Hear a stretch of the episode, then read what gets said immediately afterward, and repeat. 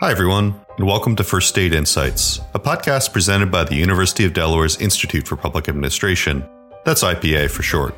My name is Troy Mix. I'm Associate Director at IPA and your host for this episode.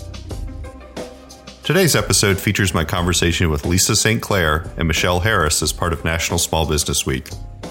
Lisa St. Clair is the president and CEO of Tailbangers, a dog treat bakery based in Millsboro, Delaware, that produces fresh, healthy dog treats made exclusively from U.S. sourced ingredients.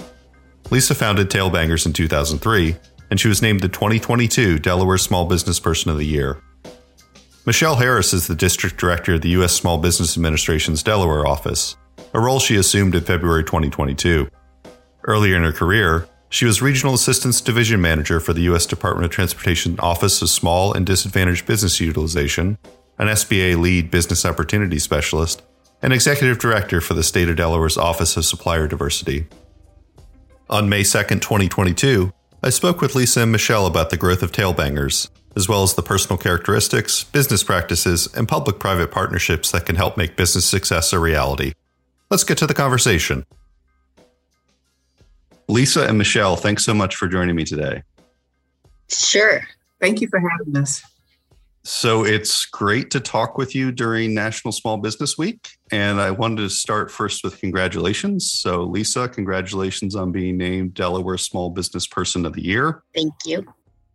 And I wonder if you could give us a little sense of what that recognition means to you. Well, definitely took me by surprise.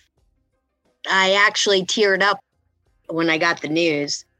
I was actually away at a trade show in California and I got a phone call. It's a big accomplishment for me personally, but for us as a company more than anything. It's just kind of a testament, just sticking to it. And Michelle, from your vantage point, this is one of three individual awards, if, if I read it right. What importance do you see in terms of celebrating the success stories? I think it's important that the community understands the success that our small business owners have achieved. It really takes a lot to start a business, but it takes even more to grow that business because there's ups and there's downs and there's hurdles that our small business owners really go through. And so for us, it's really my pleasure to highlight Tailbangers and the other two awardees this year because they have come through a lot. And especially coming out of COVID, for our small businesses that have survived, now they're looking to thrive.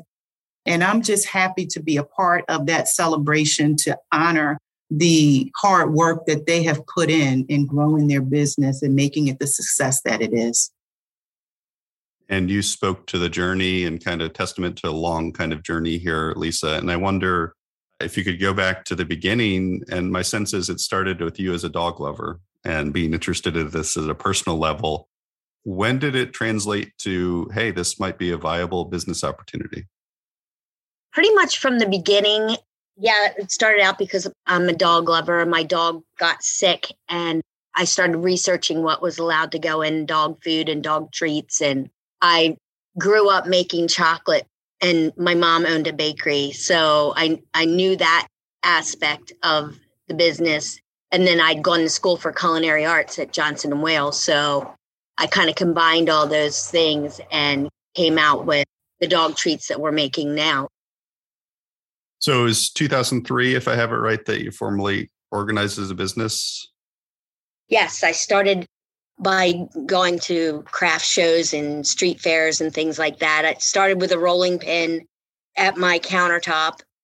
My dogs named the company because their tails would bang against the kitchen island when I was making the dog treats. So we named the company Tailbangers. You started out going to craft shows. Were you a formal business at that point or just kind of trying it out and experimenting a bit? No, no, no. We I went into it planning on I was already trying to figure out my shelf life. We were doing our demographic studies just trying to see did it sell in Virginia, did it sell in New York, did it sell in Chicago? And I was figuring out our capacity. We were sending off our recipes to be tested and analyzed and getting all of our ducks in order. Pretty much within a year and a half, we started selling to stores. And I got my first, my first order was $13,000. And I didn't know if that was a big order or a little order. I was like, if this is the first order that I ever got, like, what if somebody else does this to me? You know, I was so afraid somebody else would come along. But no, that was a really huge order at the time. And then we wound up getting in with Concord Pet. They had a 13 store account. It's a local company. And I went there pre- pretty much every week trying to get them to put my dog treats in their stores. And finally, they gave me a meeting and I, we got in there. And then about a year later, I was able to secure Pet Supplies Plus, which is my largest account. And then we just kind of went from there where I did trade shows and we've never had a salesperson, just me, pretty much word of mouth. Got a really good reputation, both our products and our customer service. So it sounds like you took a pretty like seasoned approach from the start in terms of doing your market analysis, things like that. Had you had uh, small business experience before that you were bringing to the table? No, but I was raised by two entrepreneurs. So I think it's in your blood. I definitely think it's, you know, like firemen, people that have firemen for parents, they become firemen. People that have school teachers sometimes become school teachers. And for me, it was just always seeing that my parents had their own businesses. My dad was a builder and my mom owned a chocolate company. So, and she still owns a chocolate company. She's 79 and she's still going strong. So, a lot of good examples in your blood a bit. Was there advice you were getting, like formally or informally, as you started? People were saying you need to do this or that, or watch out for this. My dad was always big on just say yes.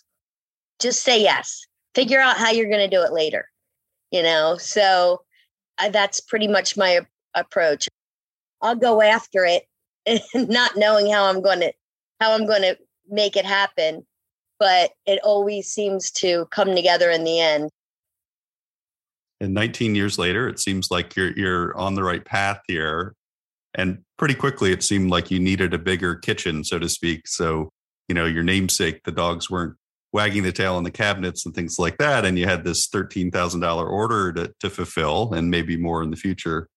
How did you go about getting the capital you needed to, to make those expansion opportunities happen?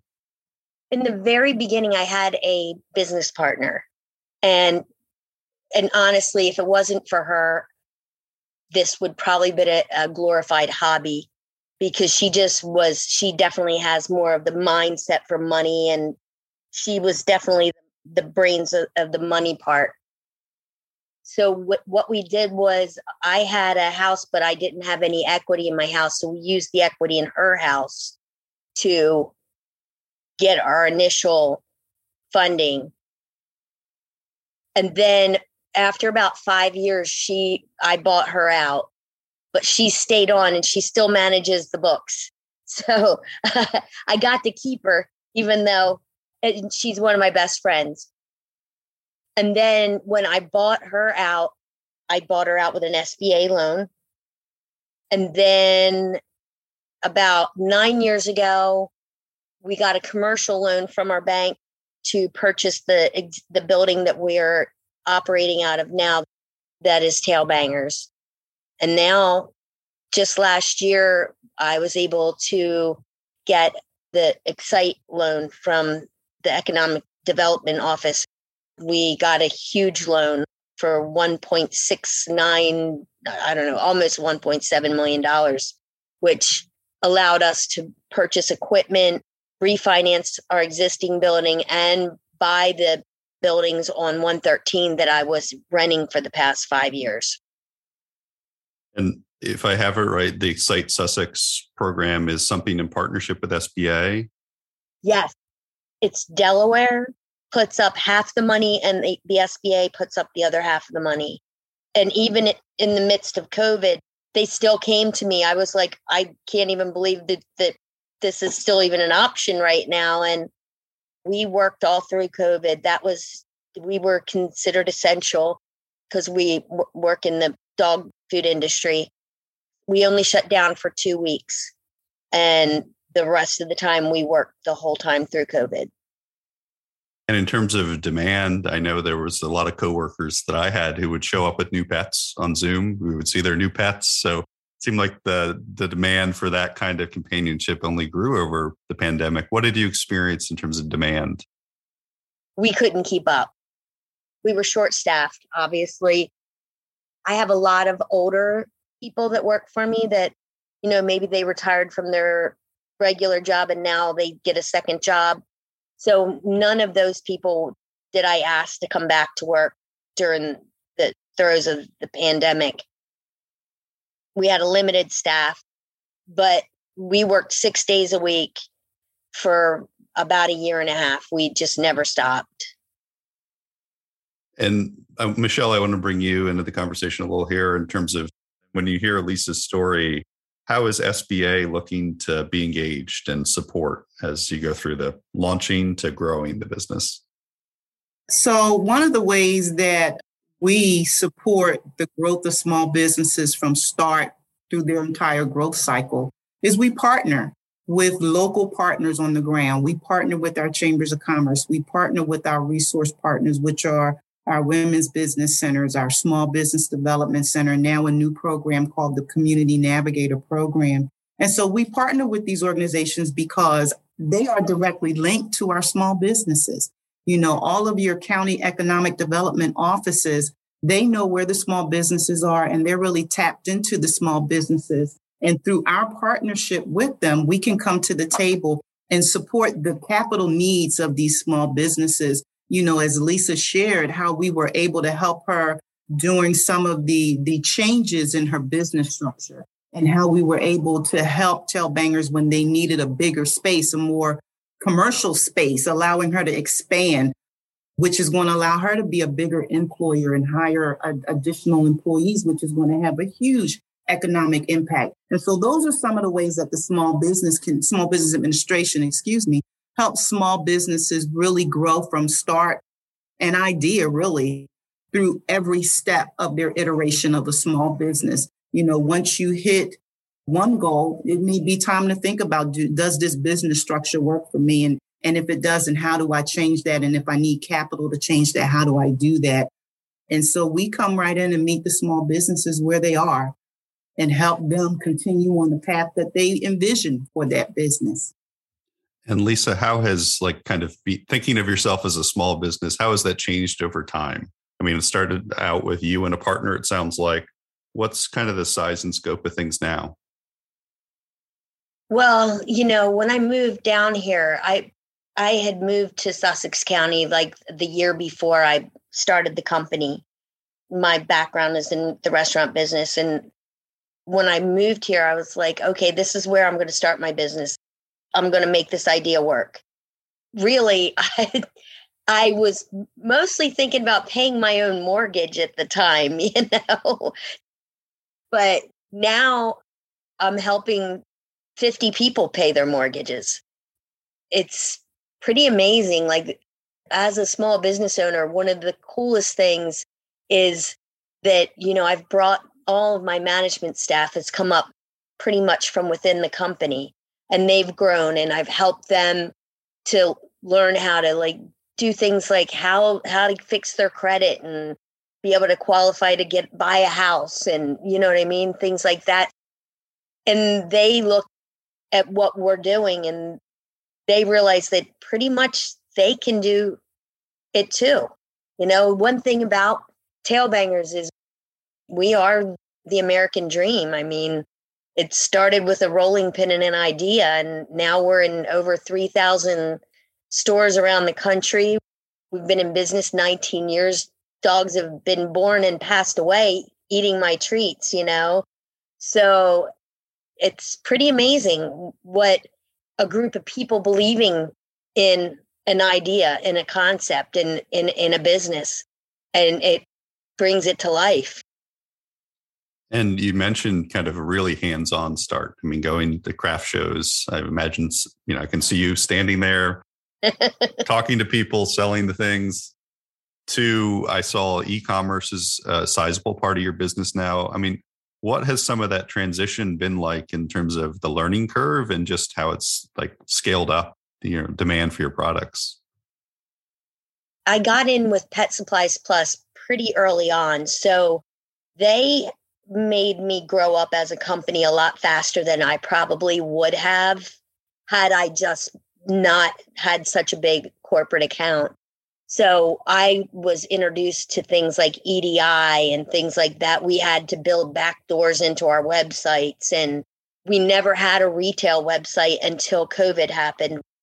We were building one, and then COVID happened, and I was like, "Well, let's launch it now because you know people aren't coming out of their houses. We we could at least ship direct to their homes." But another funny thing that's happened since the pandemic is the camping industry has taken off. And mm-hmm. we found I've always camped. And one of the things I noticed was that all these campgrounds now, there's dog parks and there's dog washes and there's all these things at campgrounds that they're including this member of your family in the camping experience, but the general store didn't have anything in their stores for pets. So we've the past couple years been selling to the campgrounds. And I just got back from two trade shows out in California and Arizona that were for campgrounds. So just these different transitions, it's it's uh, it, there's always something new happening. You know, I mean, I'm not very good at the whole TikTok thing yet. But one thing about our products is that people love to take pictures of their dogs eating our treats. That's like a thing. So if I ever get better at the TikTok thing, maybe we'll go viral one day. But you know. yeah, that's a good goal to have. I could see. Start with Instagram, maybe. What are some evolution of of your business that you're looking to pursue in the short term? I saw uh, that you were looking for some certifications, for example, that were going to, you know, expose you to new markets last year we we've always been a women owned business but i never went and did all the things necessary to become certified until last year. So we are a certified women owned business and we are getting our sqf certification once our new building is up. I hired a, a sqf practitioner.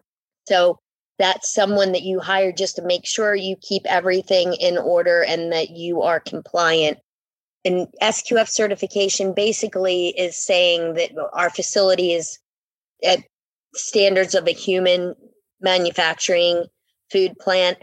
And in order to get in the door at, at a place like at like at a club, like any kind of a like a Sam's Club or a Costco or a big box store, you would have to have those kinds of certifications. So in anticipation of possibly going that road. We just sent out samples today to a big box store. So that would be an avenue that we want to pursue with just a couple of, just one really, one of our treats. We've diversified with the campgrounds and not just showing up in pet stores.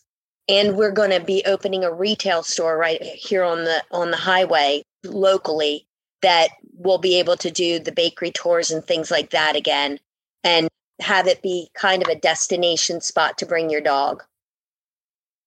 How much of this did you envision when you started? I see crazy things.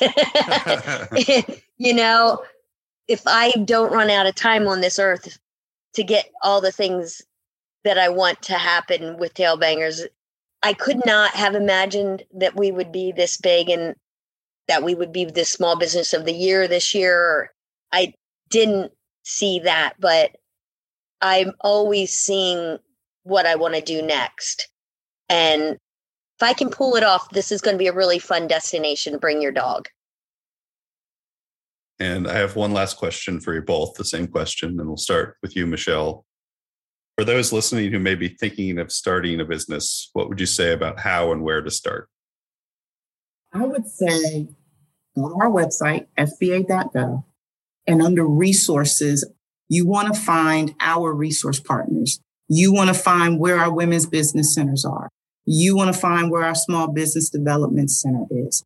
you want to get hooked into our newest program, which is the Community Navigator Program.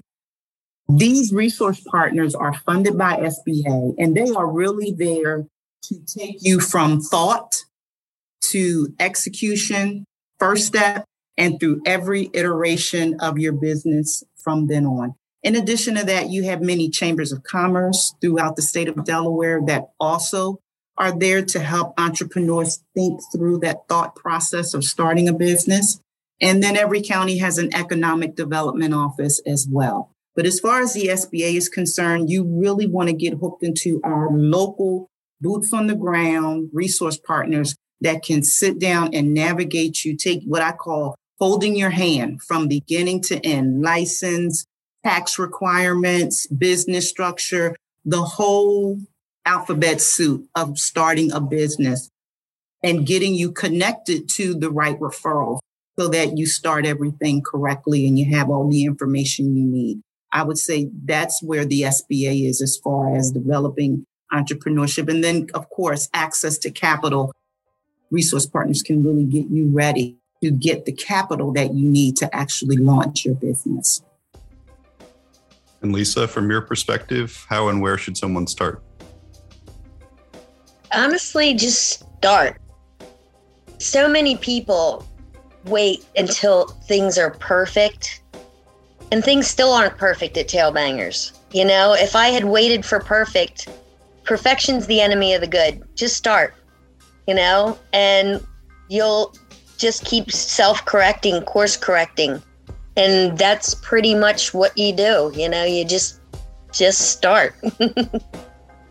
well, perfect sentiment to end on. And thanks for sharing, you know, part of your ongoing success story with Tailbangers, Lisa. And thank you for joining me, Michelle. Congratulations again, Lisa. I appreciate you joining me. Thank you very much. Thank you for having us. This episode was presented as part of the ongoing Delaware Founders Stories series, a collection of conversations focused on the journeys of underrepresented and underestimated entrepreneurs. To learn more about Tailbangers, visit tailbangers.com. To connect with the Small Business Administration, visit sba.gov and navigate to the Delaware District Office. For more information on the Institute for Public Administration, visit ipa.udel.edu.